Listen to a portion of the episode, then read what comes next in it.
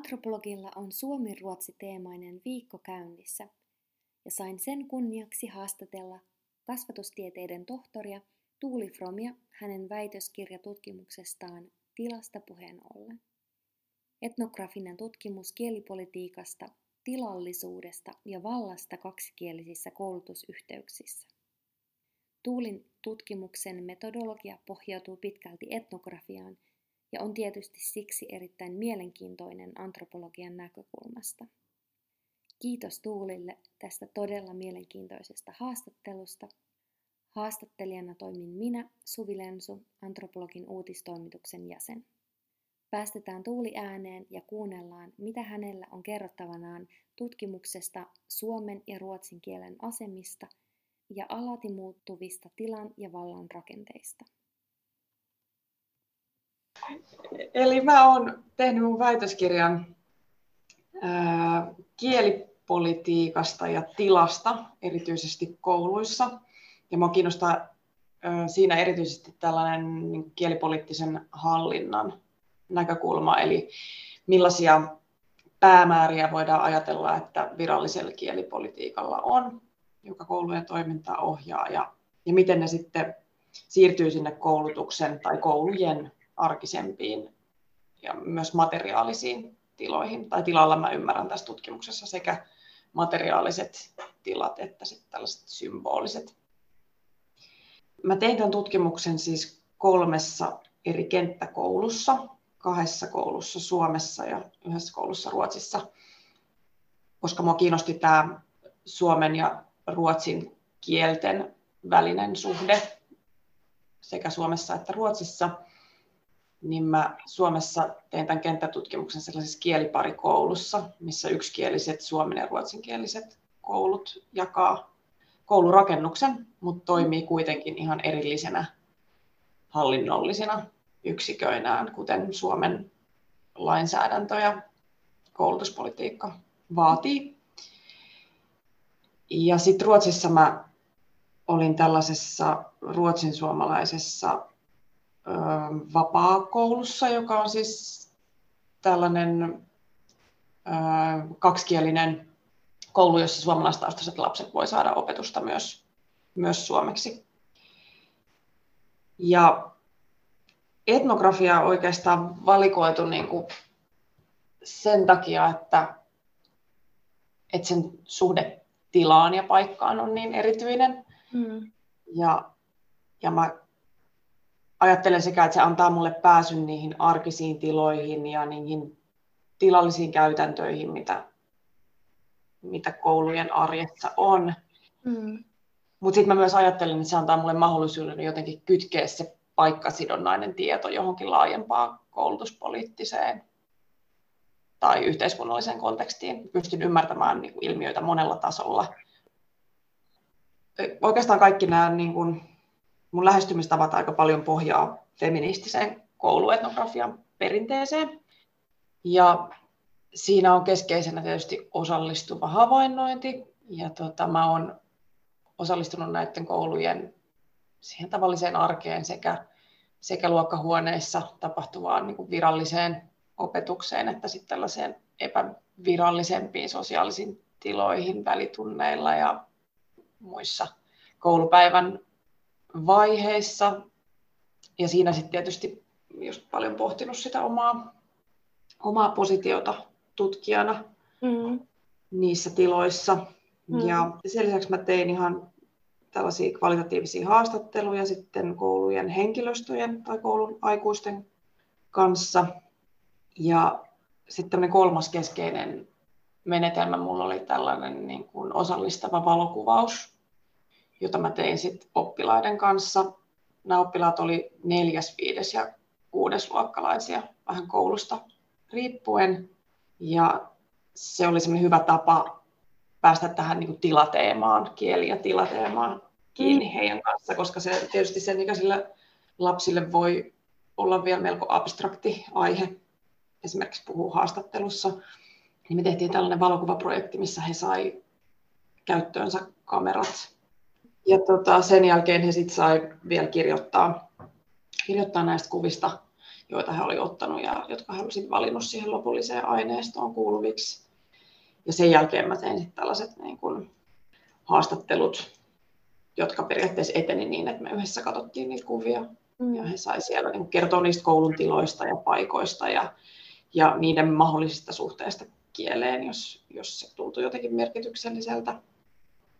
Niistä valokuvista voisin sanoa vielä myös sen, että mikä siinä oli tärkeää, niin, niin oli se, että, että niiden kautta mulle avautui pääsy sellaisiin koulun tiloihin, mihin mä en olisi muuten päässyt. Mä en olisi päässyt kokemaan niitä tilanteita lasten kanssa. Mä en olisi osannut mennä.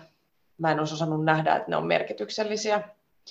Et toki sitten aikuisena siinä niin kuin lasten maailmassa myös niin kuin rajautuu, rajautuu se, että, että mä, en, mä en voi mitenkään niin kuin luontevasti päästä ikään kuin häiritsemättä joihinkin sosiaalisiin tilanteisiin mukaan. Mm. Eikä ole tietenkään tarkoituskaan tehdä itseänsä näkymättömäksi, mutta, mutta toi, toi valokuvametodi niin, niin antoi mulle pääsyn, pääsyn myös sellaisiin tiloihin ja tilanteisiin, joihin mä en olisi muuten päässyt mukaan. Siis valokuvaushan on, ja ylipäätään niin kuin visuaaliset etnografian keinot on tietysti antropologiassa ollut tosi äm, suosittuja ja varmasti niin kuin vielä teknologian myötä niin kuin tulee suositummaksi koko ajan. Ja sitten tässä on tietysti niin kuin mielenkiintoista just se niin kuin tilan äm, näkeminen niiden valokuvien kautta. Mutta pystyykö siitä myös jotenkin havainnoimaan sit tavallaan sitä valtaa tai niin kuin, että miten kieli näyttäytyy niin kuin niissä valtarakenteissa tai tilojen kautta valtana? Joo, moninkin tavoin pysty.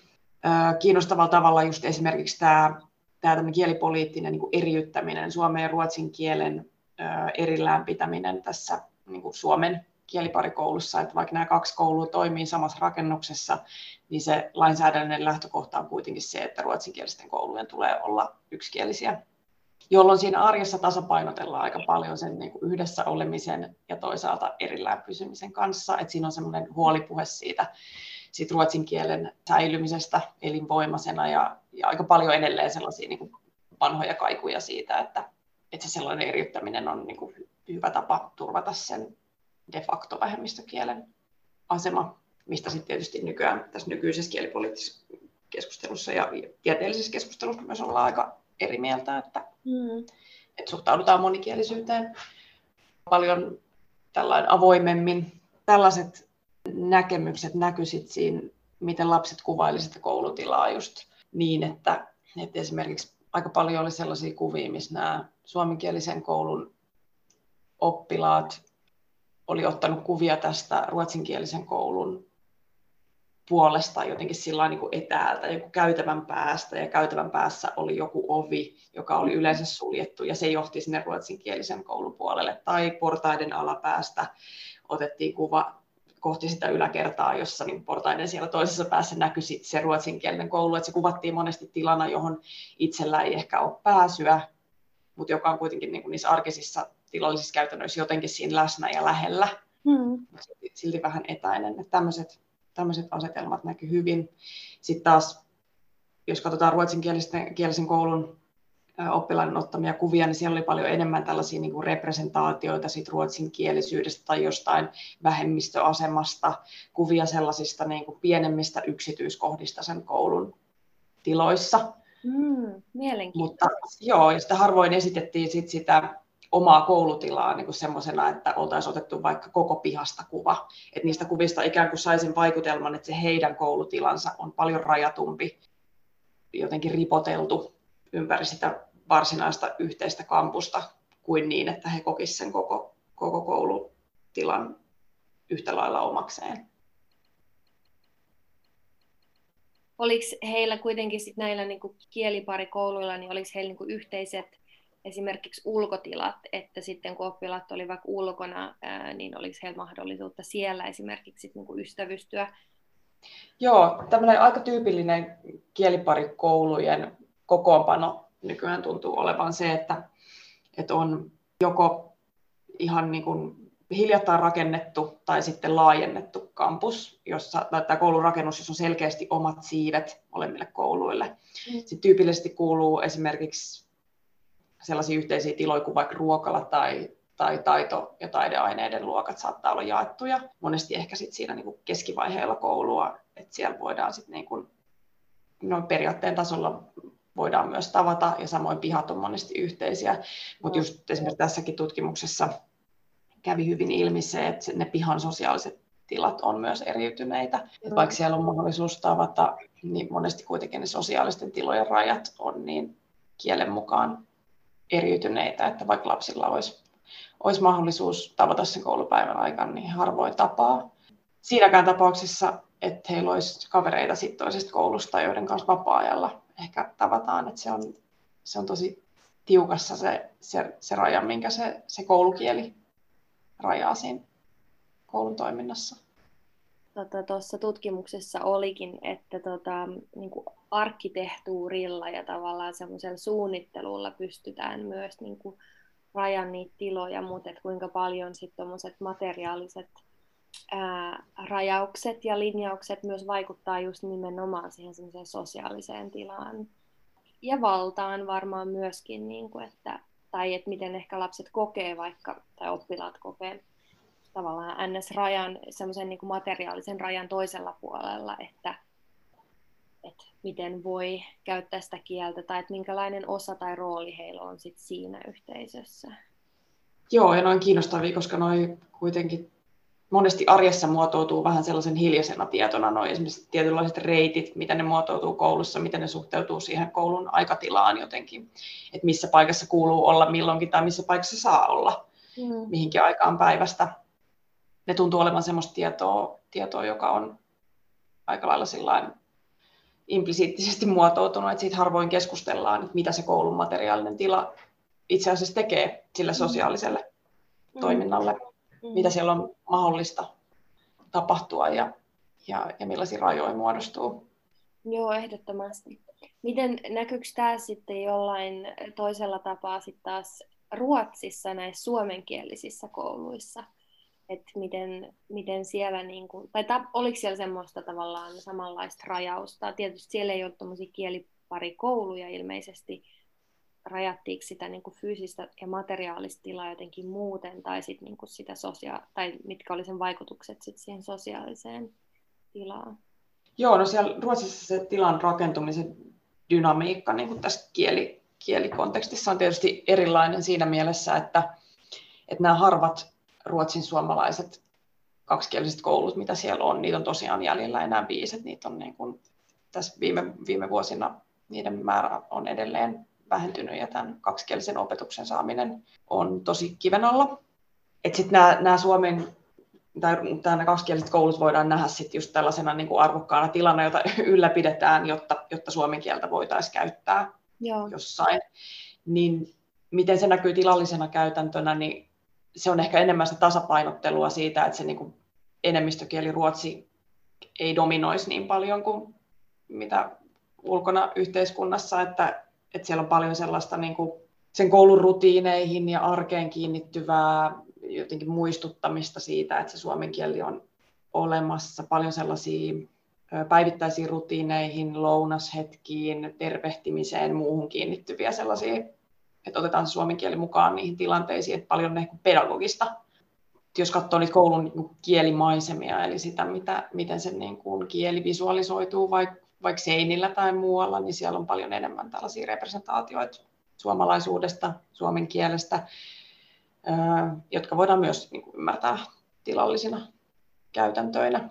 Et siellä se, se ei, ei perustu siihen niin kiel, kielten eriyttämiseen, ja jonkun yksikielisen tilan luomiseen, mitä näissä kieliparikouluissa tavallaan sit tapahtuu, vaan siellä se, se lähtökohta on se, että on kaksikielinen koulu, mutta tiedetään, että suomen kieli vaatii, vaatii jollain tapaa sitä tukea paljon enemmän, jotta se, jotta se pysyisi. Representaatioista niissä luokkahuoneissa tai niissä tiloissa, niin siitä tulee myös semmoinen, tai niin kuin ainakin se vähän resonoi semmoiseen niin kansallisidentiteetin muistuttamiseen myös. Kyllä, joo. Ja tuossa nimenomaan näkyy sitten just näiden kielten erilainen asema ja historia mm. kussakin kansallisvaltiossa, että, että se, se suomalaisuuden rakentaminen, siinä niin kuin ruotsalaisessa kontekstissa ja varsinkin näissä ruotsin suomalaisissa kouluissa, niin kyllä se tietenkin niin kuin nojaa paljon myös niin kuin menneiden sukupolvien kokemuksiin. Vaikka se kuva suomalaisuudesta aktiivisesti elää siellä, niin siinä on niin kuin edelleen niitä kerrostumia siitä, että on, on lähdetty kotimaasta. Lasten puheissa kuulee tosi paljon viittauksia vielä vaikka Suomessa asuviin sukulaisiin tai, tai isovanhempiin erityisesti ja, ja monesti myös se suomen kielen merkitys tai arvo tuntuu niin kuin heille rakentuvan just sitä vasten, että, että suomi on kieli, jota voi käyttää sit, sit kun käy Suomessa. Että se on sellainen niin kuin kansallisvaltion ulkopuolelle rakentunut jonkinlainen tila eri tapaan kuin, kuin Ruotsi Suomessa, joka on kuitenkin sitten toinen Suomen kansalliskielistä ja sillä tapaa rinnasteinen ja myös siinä niin kuin kansalaisuuden rakentumisen narratiivissa rinnasteinen suomen kielen kanssa monella tapaa.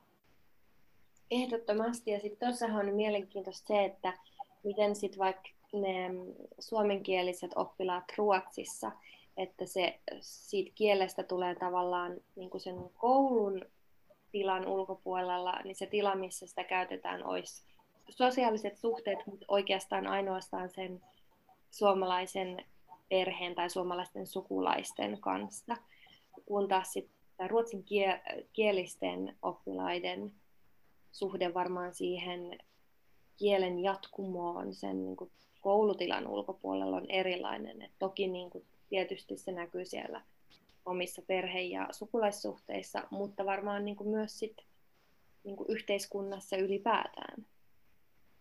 Joo, ja toi on sellainen havainto, missä hirveän hyvin käy just näiden kielten yhteiskunnallinen ja historiallinen asema, mm. asema hyvin, hyvin esiin. Että, että just jos otetaan esimerkiksi tämä ruotsin suomalaisen koulun esimerkki, niin, niin se, että se, se kieli on arvokkaimmillaan silloin, kun sitä käytetään kavereiden kanssa koulussa, mutta välttämättä nämä oppilaat ei hahmota sitä, että siitä kielestä olisi juurikaan hyötyä ruotsalaisessa yhteiskunnassa, niin se kertoo paljon just siitä, että, että mikä sen, sen suomen kielen historiallinen asema on Ruotsissa, mikä sen kielipoliittinen asema on, että vaikka, vaikka nykyään on sit yksi viidestä virallisesta vähemmistökielestä, niin edelleen kamppaillaan tosi paljon sen kanssa, että saataisiin nämä perusoikeudet niin kuin koulutuksessa toteutumaan, eli se, että olisi mahdollisuus siihen äidinkielen opetukseen riittävissä määrin tai että olisi mahdollisuus kaksikieliseen opetukseen. Ja tästähän Ruotsi, Ruotsi on saanut kritiikkiä vuosi toisensa perään mm. Euroopan neuvostolta esimerkiksi. Ja se, se tulee hyvin, hyvin just näkyväksi siinä, että, että, tota, että se suomen, suomen kieli ei, ei niin kuin ruotsalaisessa yhteiskunnassa välttämättä ole sit semmoinen resurssi, jolla voisi saavuttaa vaikka, vaikka työelämässä tai, tai myöhemmissä opinnoissa hyötyä. Eli se ei tule tällaisella taloudellisella mittaristolla arvokkaaksi. Vaikka paljon muutosta on tapahtunut, mutta ne, ne historialliset rakenteet näkyy siinä edelleen tosi selvästi ja kuuluu lasten puheessa. Mm. Niin ja sitten voisin kuvitella, että se on just päinvastainen taas Suomessa, että ruotsinkieliset oppilaat ja lapset varmaan näkee sen hyödyn, että sosiaalisten suhteiden ylläpidon lisäksi tämä kieli tulee hyödyttää heitä. Niin kun se kaksikielisyys itsessään on jo tosi iso hyödyke monissa esimerkiksi no, opinnoissa, mutta sit työpaikoilla ja, ja nimenomaan niin semmoisessa, voidaan kuvitella niin semmoisessa taloudellisessa jatkumossa myös. Juuri näin, joo. Tuossa näkyy hyvin sitten taas just ruotsin kielen historiallinen ja, ja, ja tämä kielipoliittinen asema, asema Suomessa. Ja myös se, että no se näkyy aika hyvin tässä, jos, jos mietitään tilan kautta, kautta tätä, tätä kysymystä, että meillä on tämmöinen käsite kuin svenska rum, jolla viitataan ruotsinkielisiin tiloihin, symbolisiin tai materiaalisiin ruotsinkielisiin tiloihin Suomessa. Ja, ja on vallalla sellainen diskurssi, että, että nämä tilat on tärkeitä jotta ruotsin kieli säilyy elinvoimaisena Suomessa, niin jo se, että tämä diskurssi on olemassa ja se on mahdollinen, niin jo se kertoo siitä historiallisesta asemasta ja siitä niin vallan ja tilan kysymyksistä hyvin paljon, mm. että, että me ollaan kaikki ikään kuin yksimielisiä siitä, että, että se on tärkeää, että ruotsinkieliset koulut on, on yksikielisiä. Ja se tärkein asia on se, että, että me, me ikään kuin suojellaan sitä ruotsinkielistä tilaa ja mietitään kaikkia kaksikielisiä tai monikielisiä ratkaisuja niin kuin sitä vasten, että se tila ei tulisi uhatuksi. Miten jos esimerkiksi Suomessa tämä kielipolitiikka muuttuisi sillä tavalla, että sen sijaan, että olisi tämmöisiä suojeltuja yksikielisiä kouluja, ruotsinkielisiä kouluja, niin tulisikin esimerkiksi kaksikielisiä kouluja, niin miten se voisi vaikuttaa sit tilaan ja valtarakenteeseen? No, tämä onkin tosi kiinnostava ja moniulotteinen kysymys ja tällä hetkellä tapahtuu paljon kiinnostavia asioita, jotka liittyy tähän. Mä voisin aloittaa vaikka tästä niin kuin yleisesti, jos katsotaan viimeisen kymmenen vuoden aikana tätä, tätä diskurssia, niin se on muuttunut ihan valtavasti. Että kyllä se koko aika tulee mahdollisemmaksi, että meillä voisi olla kaksikielisiä kouluja, joissa opetusta saa sekä suomeksi että ruotsiksi. Mutta sitten kiinnostava kysymys on se, että kenelle ne voisi olla. Et tällä hetkellähän kielikylpyopetusta on saatavilla, joka on lähinnä suunnattu niin suomenkielisistä perheistä tuleville yksikielisille lapsille, jotka voi, voisit saada opetusta kielikylpyluokilla tai tämmöisessä kaksikielisessä opetusmallissa sekä suomeksi että ruotsiksi, mutta tutkimukset osoittaa, että kielikylpyopetus ylipäänsä valikoituu keskiluokkaisten korkeasti koulutettujen perheiden malliksi, eli se perustuu vahvasti siihen kouluvalintaan, jolla voidaan ajatella, että se niin kuin, luo sit toisenlaisia ongelmia yhteiskunnassa, että se, se eriyttää, eriyttää sosiaalisesti. Kaikilla ei ole tasavertaista pääsyä tällaiseen kaksikielisyyden malliin, jossa sitä ruotsia voisi myös oppia tai, tai toisinpäin. Että se kaksikielisyys voisi olla, olla niin kuin yhteinen resurssi. Ja sitten tota, jos mietitään näitä kieliparikouluja, sit, missä samassa rakennuksessa on, on suomen ja ruotsinkielinen koulu, niin kyllähän sekin on asia, mikä on kohahduttanut tosi paljon. Niistä on ollut hirveästi keskustelua. Nykyään vähemmän kriittistä keskustelua kuin vaikka kymmenen vuotta sitten, mutta kymmenen vuotta sitten vielä oli hyvin vahva, vahva semmoinen, semmoinen pelko, että, että pelkästään se, että laitetaan nämä koulut samaan taloon, niin aiheuttaa sen, että nämä ruotsinkielisen koulun lapset alkaa puhua pelkästään suomea ja, ja tälle ruotsin kielelle käy, käy huonosti ja nyt ollaan todettu tutkimuksissakin, että näin, näin ei tapahdu. Mutta edelleen on vähän auki se, että millaisia mahdollisuuksia kaksikieliseen oppimiseen voisi tarjoutua näissä kouluissa. Et se on mm. semmoinen, mitä nyt tutkitaan tällä hetkellä sitten. Mutta tällä hetkellä on kiinnostava sitten tämä Helsingin tilanne, että nyt ollaan tekemässä päätöstä tällaisesta pohjoismaisesta koulusta, joka olisi sitten ensimmäinen varsinainen kaksikielinen kaikille avoin julkinen koulu.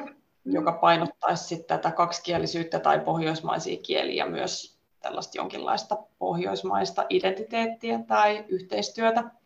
Ja se on sitten tietysti kiinnostavaa, että millaisia diskursseja siihen liittyy, mutta, mutta tässä niin kynnyskysymys on tietysti just se, että kenelle tämä koulu olisi mahdollinen. Että vaikka, vaikka tämä koulu olisi noin periaatteessa avoin kaikille eikä esimerkiksi tämmöistä aktiivista oppilasvalikointia tehtäisi, niin silti on hyvin todennäköistä, että tästäkin tulisi semmoinen kantakaupungin eliittikoulu ikään kuin, jossa tämmöistä kielikylpyopetusta ja, ja painotettua opetusta annettaisiin lähinnä, lähinnä just keskiluokkaisten perheiden lapsille. Tämä on semmoinen kysymys, tämä kaksikielisen opetuksen kysymys Suomessa, johon liittyy tosi paljon just koulutuksen eriytymiseen liittyviä seikkoja ja tällaista niin kuin sosiaalista valikoitumista laajemmin.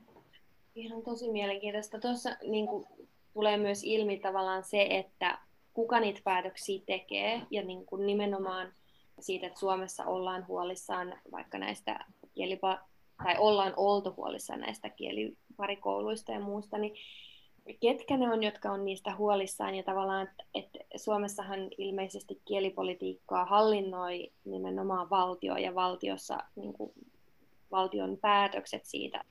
Ja sitten taas, ää, mitä kävi ilmi siinä tutkimuksessa, että suo, ne suomenkieliset koulut taas Ruotsissa, niin niitä hallinnointiin aika paljon, niin kuin, että ne rakenteet oli hyvin erilaiset, että siellä sitä niin kuin, työtä tavallaan tehtiin alhaalta ylöspäin ja sitten taas ehkä Suomessa just taas toisella, toisen, toisella tavalla, että se tulee sieltä niin kuin valtion ylhäältä päätöksenteosta niin takaisin sitten sinne niin kuin, äm, esimerkiksi koulutilaan ja niin kuin niihin yhteiskunnallisiin rakenteisiin, niin miten nämä eri hallintotavat tai hallintomuodot näkyy niin kuin niissä tiloissa, tai näkyykö ne jollain tavalla? Joo, toi on kiinnostava kysymys.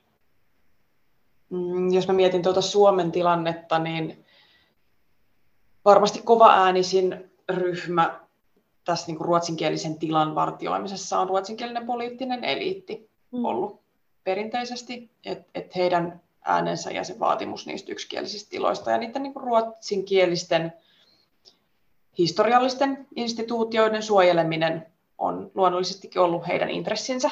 Mm. Sitten taas kun mennään kentälle ja vaikka kieliparikouluihin, niin sieltä löytyy niin kuin koulutuksen parista paljon enemmän sellaista porukkaa, jotka suhtautuu itse asiassa hyvin, hyvin avoimesti ja, ja innostuneestikin kaikenlaisiin kaksikielisiin ratkaisuihin koulujen arjessa ja olisi motivoitunut tekemään yhteistyötä, mikäli niin kuin resursseja löytyy. Sitten varsinkin jos mennään vaikka ruotsinkieliselle Pohjanmaalle, missä, missä ruotsin kielen asema on sitten niin kuin siihen ympäristöön nähden, että se on, se on vahva, että on kuntia, missä on selkeä ruotsinkielinen enemmistö, niin siellä ollaan niin kuin hyvinkin pitkällä miettimässä kaikenlaisia ratkaisuja, millä sitä kaksikielisyyttä voisi tuoda koulujenkin arkeen. Et monesti niin kuin pitäisi keskittyä myös niihin ääniin, että et siellä on siellä on kiinnostavaa, no, tai tehdään kiinnostavia asioita. Ja ehkä se voi ottaa myös esimerkkinä sellaiseksi, sellaisena, niin kuin, että, että se on tavallaan sitä policy change from below jollain tapaa, että sitä tehdään siellä arjessa, mm. arjessa sitä muutosta ja vaikka, vaikka Suomessa niin kuin edelleen on sit tämä eriyttävä virallinen kielipolitiikka olemassa, niin se silti mahdollistaa monenlaista, sitä voisi kutsua vaikka vastapuheeksi mm. tai toisin tekemiseksi itse asiassa tosi kiinnostava seurata tätä tasapainottelua just tässä ruotsinkielisen koulutuksen mm. kontekstissa. Suomessa, että kun edelleen on se ajatus, että on ne yksikieliset instituutiot ja se on se niin kuin, historiallinen rakenne, mm. jota kuuluu ylläpitää, mutta on kuitenkin tosiasia, että myös nämä ruotsinkieliset koulut on monikielisiä. Sinne tulee oppilaita monenlaisista kielellisistä ja kulttuurisista taustoista, ja, ja sitä asiaa täytyy jotenkin käsitellä sen, sen svenskarymin rinnalla tavallaan, että, että tässä on paljon, paljon kiinnostavaa tapahtunut sen suhteen. Jos ajatellaan niin kuin kielen tutkimusta niin kuin etnografian menetelmän näkökulmasta, niin minkälaisia mahdollisuuksia se voisi antaa ja kuinka paljon sitä on itse asiassa käytetty esimerkiksi vaikka just suomen ja ruotsin kielen suhteessa niin toisiinsa Suomessa tai Ruotsissa? Joo, no on siis to- tokihan niin kuin soveltavan kielen tutkimuksen kentällä niin etnografisia metodeja paljon käytetään, mutta sitten jos miettii tätä, tätä Suomi-Ruotsi-asetelmaa, niin jos lähdetään vaikka Ruotsista liikkeelle, niin tämä suomen kielen asema Ruotsissa koulutuksessa varsinkin on tota, verrattain, no voi sanoa, että verrattain vähän tutkittu siinä mielessä, että tämä tutkimus on edelleen niin kuin paljon vähemmistön itsensä mm. tekemää, ja sitten tietysti voidaan just kysyä, että mikä, miten, miten näitä tutkimustuloksia, sit, miten laajalle ne leviää, kuka näitä lukee ja mihin ne vaikuttaa mm. esimerkiksi politiikassa. Niin tota, ehdottomasti on siis sitä mieltä, että lisää, lisää rahaa etnografiselle tutkimukselle molemmissa konteksteissa. varsinkin koulutuksessa mä näen sen niin arvokkaana, että päästään sinne koulutuksen arkeen näkemään niitä, niitä niin koulutuspolitiikan seurauksia siinä arjessa ja niitä, miten ne, ne rajoittaa toimintamahdollisuuksia ja, ja, tota, sellaista niin kriittistä näkökulmaa siihen, mm. siihen, mitä todella tapahtuu. Samalla tavalla Suomessa tota, voisin sanoa, että verrattain vähän kuitenkin tutkittu ruotsin kielen asemaa koulutuksessa etnografisin metodein. Et, et ehdottomasti, ehdottomasti kaivataan lisää sinnekin. Tällä hetkellä mä nyt itse just sitten tutkin erityisesti tätä niin kuin tilaa, kieltä ja tilaa näissä kieliparikouluissa. Ja, ja sekin on vielä verrattain vähän tutkittu kenttä ja konteksti, joka on kuitenkin tota, tosi relevantti, jos miettii tätä kaksikielisyyden kysymystä Suomessa ja näiden kansalliskielten asemaa, niin, niin näkisin kyllä tosi tärkeänä sen, että etnografiselle tutkimukselle ja varsinkin niin kuin pitkille kenttäjaksoille edelleen olisi mahdollista saada rahoitusta, koska se on kuitenkin niin kuin ainutlaatuinen, ainutlaatuinen metodologia. Niin, ja sitten se, tavallaan, että miten niin kuin pitkillä kenttäjaksoilla pää, pääsee niin kuin oikeasti perehtymään ja niin kuin sisälle niihin suhteisiin ja valtarakenteisiin ja tiloihin, mistä tässä ollaan puhuttu, mutta että niin kuin sellaiset saattaa jäädä aika helposti huomaamatta, jos ne jaksot on kauhean lyhyitä tai että niin kuin sille tutkimukselle annetaan vaan semmoisia niin tiivistettyjä niin kuin tavallaan tutkimusperiodeja.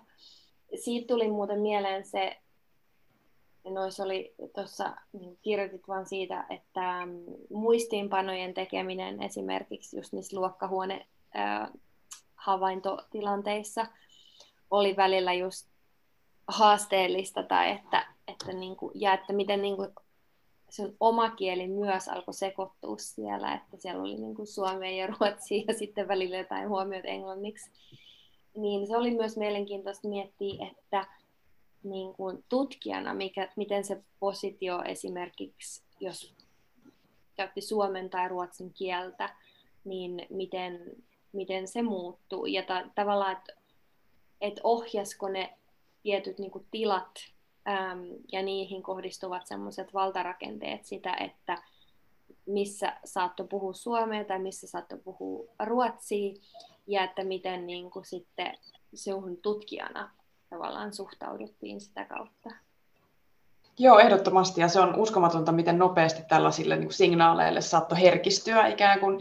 Että paljon oli tietysti, vaikutti se tietoisuus siitä, että nyt mä oon täällä ruotsinkielisessä koulussa ja täällä on niin kuin tällainen ajatus siitä, että, että tämä on tila, jossa, jossa ruotsin kieltä jotenkin vaalitaan, niin, niin se kynnys siihen, että olisi mennyt sinne ja alkanut puhua suomea niiden ihmisten kanssa, joiden kyllä ties puhuvan suomea, että et ongelma ei tavallaan ole pragmaattisesti siinä, siinä mm. että, että, tota, että ei, ei löytyisi, löytyisi kieltä, jolla kommunikoida, mutta, tota, mutta kyllä se niin politisoitu se oma kielivalinta hyvin, hyvin vahvasti kaikilla, kaikilla näillä kentillä. Tietysti suomenkieliseen kouluun suomenkielisenä meneminen sinänsä ei, ei niin kuin, tuottanut tämmöistä samanlaista pohdintaa, mutta just tämä ruotsinkielinen koulu Suomessa, niin, niin hyvin vahva tietoisuus siitä, että, että mä osaltani myös tuun tänne ja osoitan, että mä olen valmis käyttämään ruotsin kieltä, vaikka se ei ole mun vahvin kieli,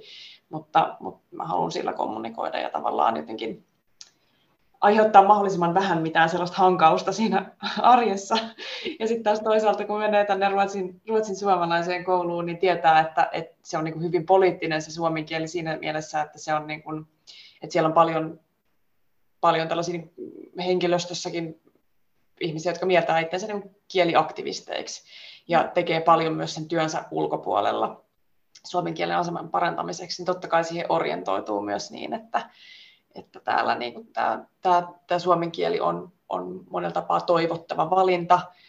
Ja tietysti orientoituu myös siihen, että, että se ruotsin kieli silti tunkee sitten joka paikasta sisään. Että sielläkin saattoi tulla tilanteita, jossa oli esimerkiksi tämmöistä henkilöstöä sit keskusteluissa läsnä, jotka ei, ei tota, hallinnut suomen kieltä syystä tai toisesta.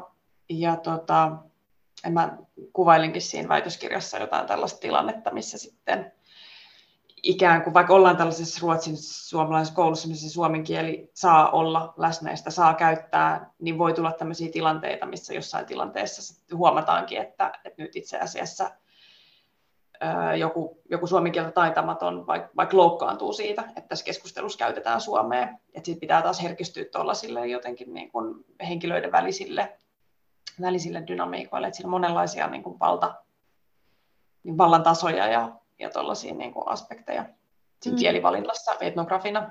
Mm. Tuo kyllä kiinnostava lisä siihen kenttätyöhön.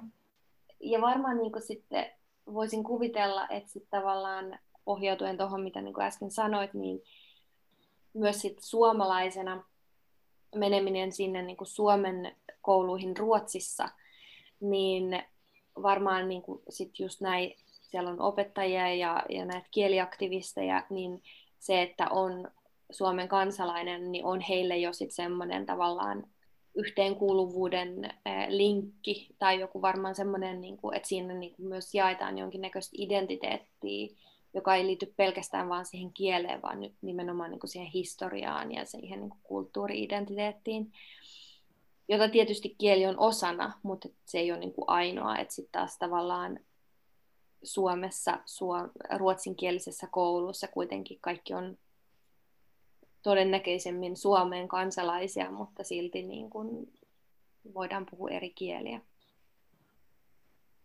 Joo, ehdottomasti tuossa äsken, kun puhuit siitä niin kuin etnografian mahdollisuuksista, että mitä sillä vielä voidaan tehdä niin kuin näissä konteksteissa, niin mun mielestä hyvä esimerkki siitä, että mitä se voi, mitä se voi ikään kuin paljastaa, niin on se, että, että silloin kun mä menin tähän ruotsin suomalaiseen kouluun Ruotsissa, ja mähän tulin sinne täysin niin kuin ruotsalaisen yhteiskunnan ja ruotsalaisen koulujärjestelmän ulkopuolelta. Mulla ei ollut mitään sellaista arkitietämystä samalla tapaa kuin miten mä oon oppinut ymmärtämään vaikka suomalaisen koulun käyneenä ja, ja paljon suomalaista koulujärjestelmää tutkineena. Niin mulla oli tämmöinen niin perustason tietämys siitä, miten homma ikään kuin toimii.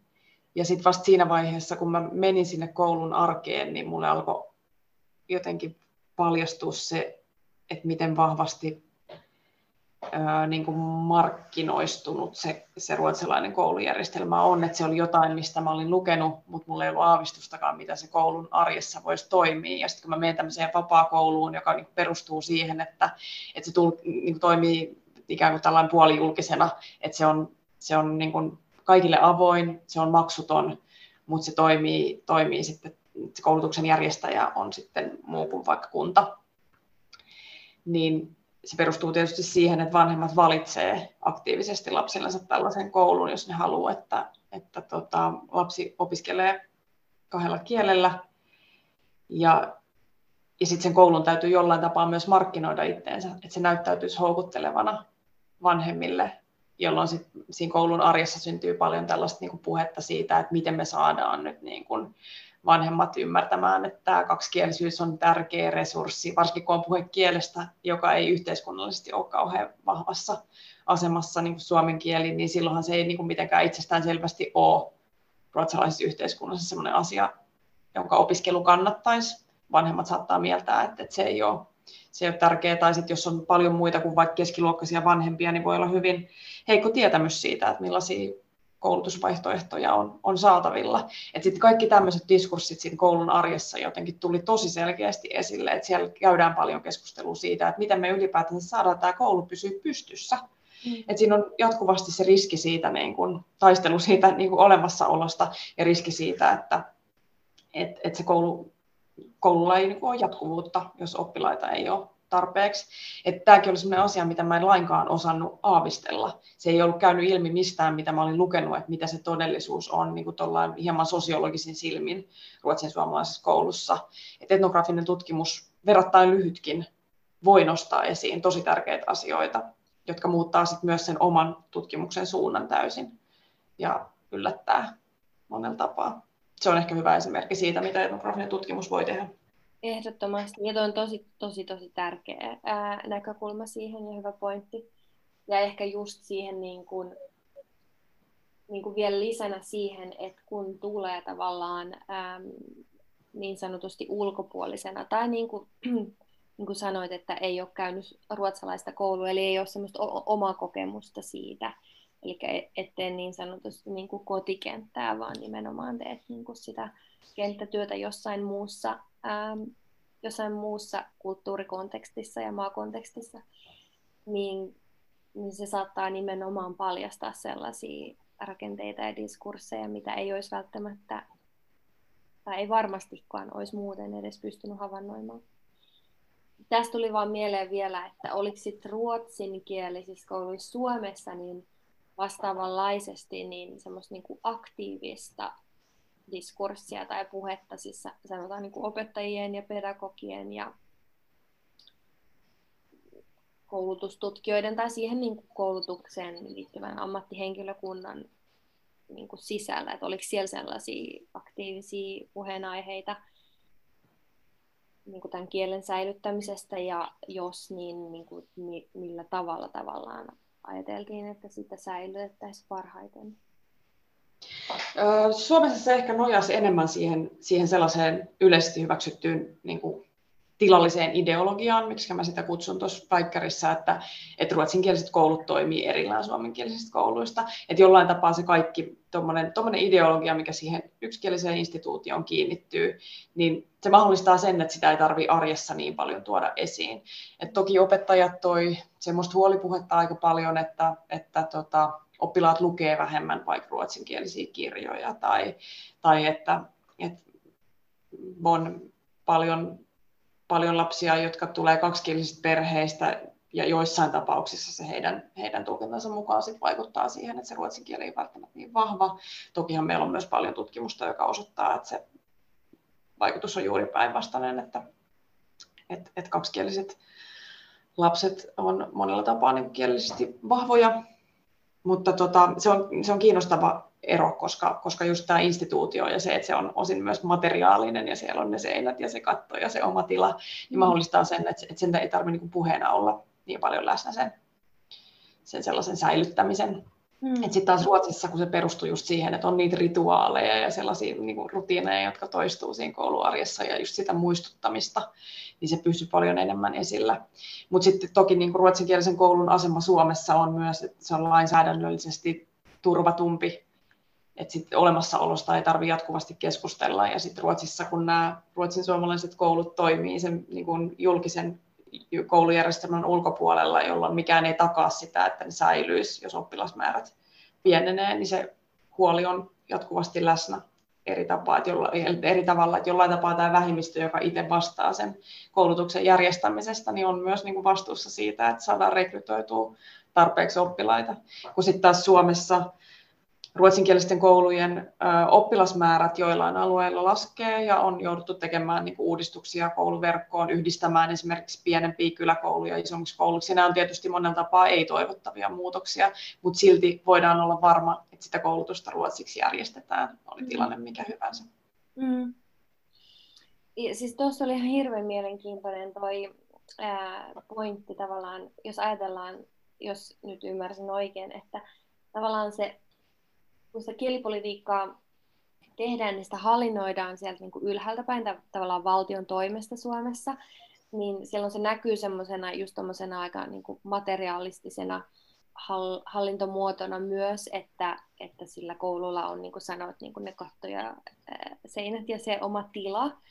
Ja sitten taas, kun sitä ei hallinnoida ollenkaan sieltä ylhäältä päin, vaan nimenomaan sieltä yhteisön sisältä ja, ja, ja keskeltä, suo, su, suomenkieliset siis Ruotsissa, niin, tota, niin sitten tavallaan sen tilan puuttumisen tai sen fyysisen tilan puuttumisen tähden, niin just tämmöiset rituaalit äm, korostuu. Ja tämähän on hirveän siis mielenkiintoista sillain, mietin, että tästäkin voisi tehdä sellaisen antropologisen tutkimuksen, että, että kuinka paljon, ja ylipäätään näin on aina käynyt, kun äm, tietyiltä vähemmistöiltä tai niin kuin olisi sitten kielellinen tai mikä tahansa niin kuin etninen vähemmistöryhmä, missä tahansa kontekstissa, kun heiltä niin kuin tavallaan viedään sitä semmoista niin kuin itsemääräämismuotoa, niin sitten kuitenkin semmoiset kulttuuriset rituaalit ja perinteet. Ja esimerkiksi vaikka maahanmuutossa tällaiset näkyy tosi vahvasti, kun ihmiset muuttaa vaikka toiselle puolelle maailmaa, niin sitten kuitenkin sitä identiteettiä vaalitaan niiden tiettyjen rituaalien kautta, niin että kuinka se myös niin kuin kielessä näkyy niin liittyen siihen, että mikä, mikä on se tila, missä sitä voi harjoittaa, tai jos sitä tilaa ei ole, niin miten sitä sitten harjoitetaan. Just näin, ja miten sitä tilaa tehdään sitten arjessa. Joo, tosi hyvä pointti. Joo, mikäköhän mulla oli vielä joku, mitäkö sä sanoit jotain tuossa kanssa, joka resonoi. Niin vaan siis sitä tuosta, kun sä sanoit tästä niin kotikentästä. Hmm että, että sitä mä oon myös paljon miettinyt tämän tutkimuksen yhteydessä, että millä tapaa se mun niin kuin ajatuskentästä sekoittu tässä just siihen, niin kuin, että mikä olikaan itse asiassa se mun kotikenttä. Että lähtökohtaisesti mä, mä, mä niin kuin tunnen, tunnen just suomalaisen koulujärjestelmän, mutta sitten tämän suomalaisen koulujärjestelmän sisällähän mä menin kouluun, sellaiseenkin kouluun, joka oli mulle vieras siinä mielessä, että mun piti laittaa niin sit jotkut sellaiset niin kuin etäännyttävät lasit päähän ja, ja siellä, tai, tai kun menin siis suomenkieliseen kouluun, niin siellä piti laittaa ne etäännyttävät lasit päähän jollain tapaa ja yrittää nähdä se mulle tosi tuttu systeemi vieraana. Ja sitten taas kun mä menen seinän taakse ruotsinkieliseen kouluun, niin jollain tapaahan se on mulle lähtökohtaisesti vieras. Että siinä sekoittuu tämmöiset niin tuttuuden ja vierauden ää, jotenkin niin kuin näkökulmat ja miten ne sitten vaikuttaa siihen, miten se mun kenttä muodostuu. Ja sitten taas kun mä lähden Ruotsiin, niin mulla on hyvin vain niin perustiedot siitä koulujärjestelmästä ja siitä tutkimuksesta, mitä siitä on tehty, mutta sitten mut otetaan vastaan niin kuin tuttuna ja siihen jotenkin siihen systeemiin itsestään selvästi kuuluvana hmm. henkilönä. Et siitä syntyi tosi kiinnostavia jotenkin ajatuksia ja, ja ristiriitojakin itselle, itselle se, että miten mut nähtiin niin kuin vieraana ja tuttuna samaan aikaan sellaisissa ympäristöissä, jotka oli niinku mulle, mulle niin kuin päällekkäisesti vieraita ja tuttuja. Nimenomaan. Se oli kiinnostava prosessi. Oliko se niin, että sitten niin suomenkielisissä kouluissa Ruotsissa niin oltiin tavallaan iloisesti yllättyneet tai positiivisesti niin kuin suhtauduttiin siihen, että, että kiva, että joku tekee tästä tutkimusta, että joku on tavallaan kiinnostunut meidän, meidän, meidän asemasta ja tämän kielen koulutuksen asemasta. Ehdottomasti mä koin sen niin, että mut otettiin tosi lämpimästi vastaan ja, ja on niin kuin, edelleen saan, saan kokea sen, että se tutkimus on, että sitä on pidetty tärkeänä ja, ja, ja ylipäänsä se, että, että olin yhteydessä ja, ja, ja esitin tämän, tämän niin kuin kiinnostukseni tulla sinne tekemään tutkimusta, niin oli, oli semmoinen hyvin, hyvin tota, sain, sain tosi lämpimän vastaanoton ja, ja, ja myös on tuotu paljon esiin sitä, että ajatellaan, että on tärkeää, että tutkimusta tehdään. Se tietysti kertoo siitä myös, että, että se tutkimuksen, olemassa oleva tutkimuksen määrä on edelleen aika rajallinen. Ja myös sit se tietysti, että mä tuun Suomesta Ruotsiin tekemään sitä, niin, niin siihen liittyy sit myös se, että tämä, tämä tutkimus voi herättää myös Suomessa keskustelua ja tuoda esiin sellaisia tietoja ja epäkohtia ruotsin suomalaisen vähemmistön asemasta, mistä ei välttämättä Suomessa vielä keskustella. Mm. Ehdottomasti. Niin se on koettu tärkeänä. Joo. Mahtavaa, mutta ihan tosi hienoa, että, että tätä tutkimusta on nyt laajennettu sen väitöskirjan toimesta. Se on, se on hieno asia ja tota, toivottavasti se poikii myös niin kuin tulevaisuudessa lisää sellaisia uusia etnografisia menetelmiä ja polkuja ja, ja tavallaan äm, tekee näitä tiloja ja valtarakenteita kielessä myös näkyväksi.